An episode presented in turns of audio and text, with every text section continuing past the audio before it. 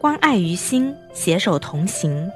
亲爱的听众朋友们，大家好，欢迎大家收听由良知关爱与幺幺五健康促进中心共同制作的糖尿病专题课程——二十节糖尿病专业课，告别血糖不稳定。在上一期节目，我们聊了二甲双胍会不会伤肾的问题。今天我们就来聊聊吸烟对糖尿病患者的影响有哪些。吸烟的危害众所周知，吸烟不但危害自己的健康，更由于二手烟的存在危害家庭成员与他人健康。但是，还是有很多老烟民对其难以放下。今天我们就来说一说吸烟对糖尿病患者的伤害有多大。吸烟是糖尿病的第一杀手。大家可能认为血糖高是影响糖尿病寿命的最主要因素，因为血糖高会带来各种慢性并发症，危害健康。但是，研究人员对超过二十七万名的二型糖尿病患者进行调查，发现结果却并非如此。瑞典学者进行一项队列研究。对二十七万一千一百七十四名糖尿病患者与一百三十五万五千八百七十名没有糖尿病的正常人进行平均为期五点七年的观察，了解哪些因素，比如血糖、血压、血脂、吸烟、经济状况等等，影响糖尿病患者的寿命及影响程度。结果发现。血糖是糖尿病患者心肌梗死与脑卒中的首要危险因子，而吸烟是糖尿病患者全球死亡率的第一危险因素。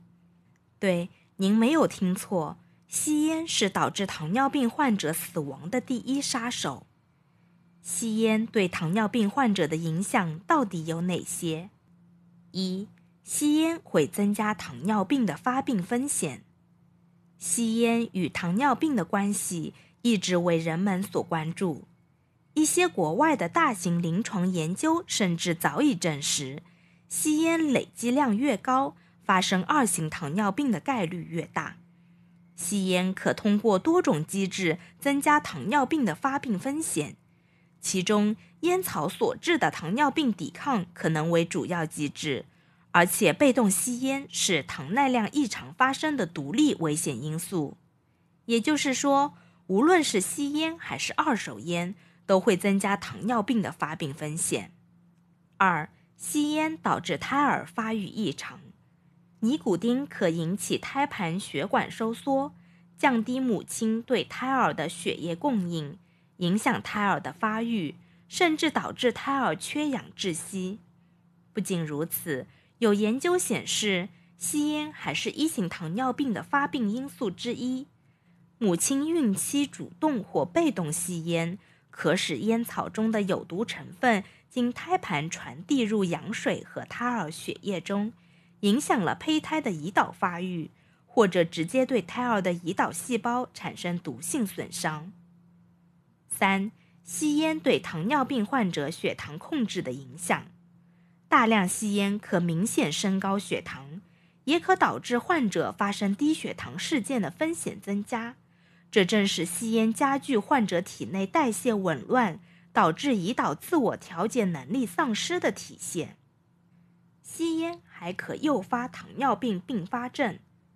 一、吸烟是心血管疾病的主要危险因子，也是二型糖尿病合并心肌梗死的显著危险因子。二、发生糖尿病足干性坏疽的患者，大多是长期吸烟或被动吸烟者。三、多数研究提示，吸烟对糖尿病肾病的发生发展也起到推波助澜的作用。